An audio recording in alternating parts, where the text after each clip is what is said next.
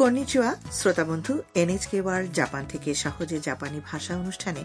সবাইকে স্বাগত জানাচ্ছি আমি তনুশ্রী বিশ্বাস সঙ্গে আছি আমি হিরক খান তাহলে রেডি হয়ে যান জাপানি শেখার মজার জগৎ থেকে ঘুরে আসি একসঙ্গে আজ এ আসরের চল্লিশতম পাঠে জাপানিতে কারণ প্রকাশের উপায় শিখব আমরা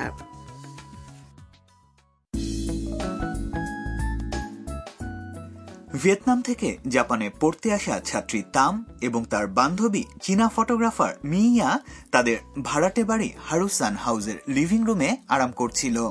আর ঠিক তখনই তাদের রোবট বাড়িওয়ালি হারুসানের সেন্সরে অস্বাভাবিক ঘটনা ধরা পড়ল বাকিটা আজকের চল্লিশতম পাঠের কথাবার্তা থেকেই শুনি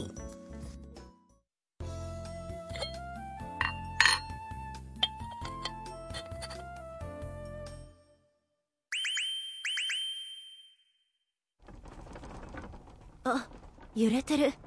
地震助けて落ち着いてください大丈夫ですよほら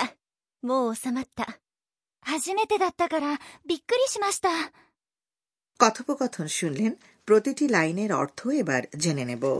ভূমিতে কম্পনের অস্তিত্ব টের পেয়ে হারুসানের গাল দুটো হালকা নীলচে হয়ে গেল ভূমিকম্প টের পেয়ে মিয়া বলে উঠল 揺れてる আরে মেঝে তো কাঁপছে তাম চিৎকার করে বলল 地震助けて ভূমিকম্প বাঁচাও হারুসান তাকে শান্ত করার চেষ্টা করলেন 落ち着いてください শান্ত হন 大丈夫ですよ কোনো অসুবিধা নেই এরপর কম্পন কমে এলে মিয়া তামকে বলল ほらもう収まった দেখুন এরই মধ্যে কমে গেছে তাম আশ্বস্ত হয়ে বলল 初めてだったからびっくりしました。 ভূমিকম্পে প্রথম অভিজ্ঞতা ছিল তো তাই ঘাবড়ে গিয়েছিলাম তামের মতো যে কেউ প্রথমবার ভূমিকম্পের অভিজ্ঞতা পেলে ঘাবড়ে যাবে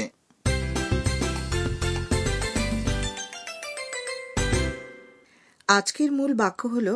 এটা আমার ভূমিকম্পের প্রথম অভিজ্ঞতা ছিল বলে চমকে গিয়েছিলাম 初めてだったからびっくりしました。 এই কথাটির মধ্য দিয়ে তাম ঘাবড়ে যাওয়ার কারণ ব্যাখ্যা করেছে তাই এই বাক্যটির গঠন মনে রাখলে আপনারাও যে কোনো কিছুর কারণ বুঝিয়ে বলতে পারবেন জাপানিতে বাক্যের বিভিন্ন অংশের শব্দার্থ জেনে নেওয়া যাক 初めてだった মানে হলো প্রথমবার ছিল মানে আমার জন্য প্রথম অভিজ্ঞতা ছিল びっくりしました কথাটি মার্জিত অতীত রূপের ক্রিয়াপদ এবং এর মূল রূপটি হল びっくりする যার অর্থ হচ্ছে অবাক হওয়া বা চমকে যাওয়া এবারে আজকের পয়েন্ট জাপানিতে কোনো কিছুর কারণ প্রকাশ করতে চাইলে বাক্যে কারণবোধক অংশটুকু বলার পর জুড়ে দিন পার্টিকেল から আজকের সংলাপে তাম চমকে যাওয়ার কারণ হিসেবে জানিয়েছে যে এটা তার ভূমিকম্পের প্রথম অভিজ্ঞতা ছিল বলে এমনটা হয়েছে ঠিকই বলেছেন তাম বলেছে এটা আমার প্রথম অভিজ্ঞতা ছিল 初めてだった কাজেই এই কারণবোধক অংশের পরে পার্টিকেল কারা জুড়ে দিয়ে বলা হয়েছে 初めてだったから মানে এটা আমার প্রথমবার ছিল বলে বা বিধায় ইত্যাদি আচ্ছা দিদি এখানে পেলাম হাজিমেতে দাত্তা কিন্তু ছিল অর্থে হাজিমেতে দেশতা হলো না কেন এদের পার্থক্য কি জানিয়ে রাখি দুটোর অর্থ কিন্তু একই 初めてでした এটা হলো যাকে বলে পোলাইট স্টাইল বা মার্জিত ভঙ্গি আর 初めてだった কথাটি হচ্ছে প্লেন স্টাইল বা নৈমিত্তিক বা সাধারণ শৈলী সাদামাটা ভঙ্গিও বলতে পারেন জাপানিতে কারণ বোঝাতে কারা পার্টিকেল মার্জিত রূপের তুলনায় বরং এই সাদামাটা ভঙ্গির ক্রিয়ারূপের সঙ্গে যুক্ত হলে বেশি স্বাভাবিক মনে হয় আর এই প্লেন স্টাইল বা সাদামাটা ভঙ্গি আসলে কোনগুলো সাধারণ ভঙ্গির বাক্যে です পার্টিকেল অথবা ます ক্রিয়ারূপ ইত্যাদি থাকে না আবার です কথাটির মার্জিত অতীত রূপ でした কিন্তু এর সাধারণ অতীত রূপটি হলো だった বন্ধুরা এবার তাহলে শুনে শুনে বলুন 初めてだったから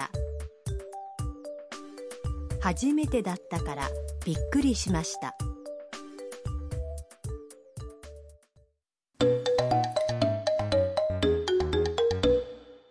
এবারে একটি নমুনা সংলাপ এক ব্যক্তির প্রশ্নের উত্তরে এক নারী জানাচ্ছেন তার একটি জাপানি মুভি দেখার অভিজ্ঞতার কথা その映画面白かったですか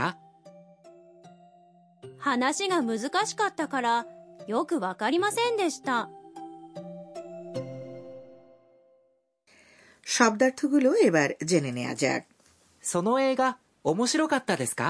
ওই ছবিটা কি ইন্টারেস্টিং ছিল その映画、 মানে হলো ওই চলচ্চিত্র এবং 面白かった。 কথাটি হলো অতীত রূপের একটি ই বিশেষণ যার মূল রূপটি হলো 面白い অর্থাৎ ইন্টারেস্টিং বা মজার এর সঙ্গে ですか জুড়ে দিয়ে এটিকে মার্জিত প্রশ্নে রূপান্তর করা হয়েছে 話が難しかったからよくわかりませんでした。 কাহিনীটা জটিল ছিল বলে ভালো করে বুঝতে পারিনি 話、 মানে কাহিনী 難しかった。 এটাও একটি ই বিশেষণের অতীত রূপ যার মূল রূপ হচ্ছে 難しい、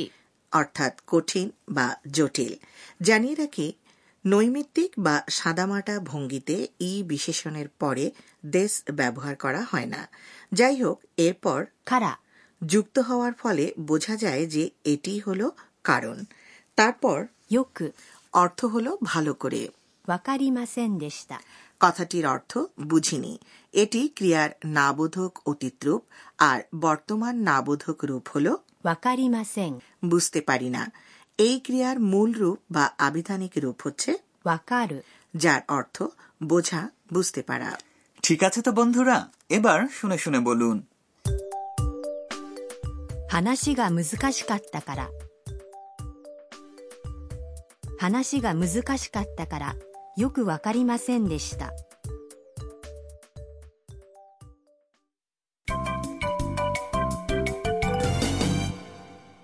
আজকের বোনাস বাক্যটি নেওয়া হয়েছে তামের সংলাপ থেকে শুনলেন আজকের বোনাস বাক্য 助けて、 মানে হলো সাহায্য করুন বাঁচাও ইত্যাদি এটি আসলে 助ける、 বা সাহায্য করা ক্রিয়াপদের তেরূপ মনে রাখবেন সরাসরি ক্রিয়ার তেরূপ দিয়ে অনুজ্ঞা অর্থাৎ সাধারণ আদেশ অনুরোধ ইত্যাদি বোঝায় জরুরি পরিস্থিতিতে কারো সাহায্য চাইতে এটি ব্যবহার করুন কাউকে ধাওয়া করতে অথবা আপনি অসুস্থ বা আহত হয়ে চলতে অসমর্থ হয়ে পড়লে লোকের দৃষ্টি আকর্ষণ করতে এটি বলতে পারেন এবার আপনাদের পালা শুনে শুনে বলুন 助けて、 এ পর্যায়ে আমরা আরও একবার শুনব আজকের স্কিট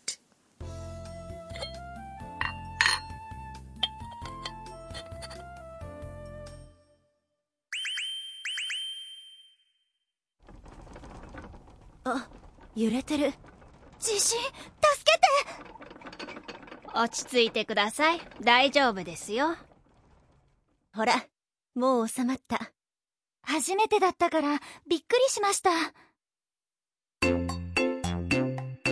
るさんの知恵袋。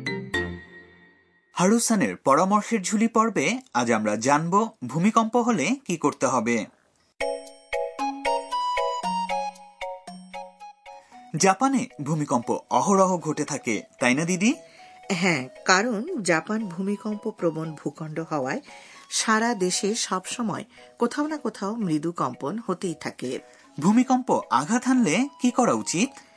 জাপানের অধিকাংশ ভবন ভূমিকম্প সহনশীল করে তৈরি করা হয় সেরকম ভবনের ভেতরে থাকলে বাইরে বেরোনোর দরকার নেই বরং ভেতরেই আরও নিরাপদ কোনো স্থান বেছে নিয়ে সেখানে চলে যান তবে যেখানেই থাকুন না কেন সবার আগে নিজের মাথা বাঁচাতে হবে এক্ষেত্রে মাথার একটু উপরে একটি কুশন বই অথবা ব্যাগ ধরে রাখতে পারেন টেবিলের নিচে আশ্রয় নিয়েও আপনি নিজেকে রক্ষা করতে পারেন আফটারশক বা পরবর্তী কম্পন হতে পারে সে কথাও মাথায় রাখুন সাগরের কাছাকাছি এলাকায় থাকলে সুনামির আশঙ্কার কথাও ভাবতে হবে সেক্ষেত্রে দ্রুত নিকটস্থ কোনো উঁচু জায়গায় আশ্রয় নিন এসব টিপস প্রত্যেকেরই মনে রাখাটা খুব দরকার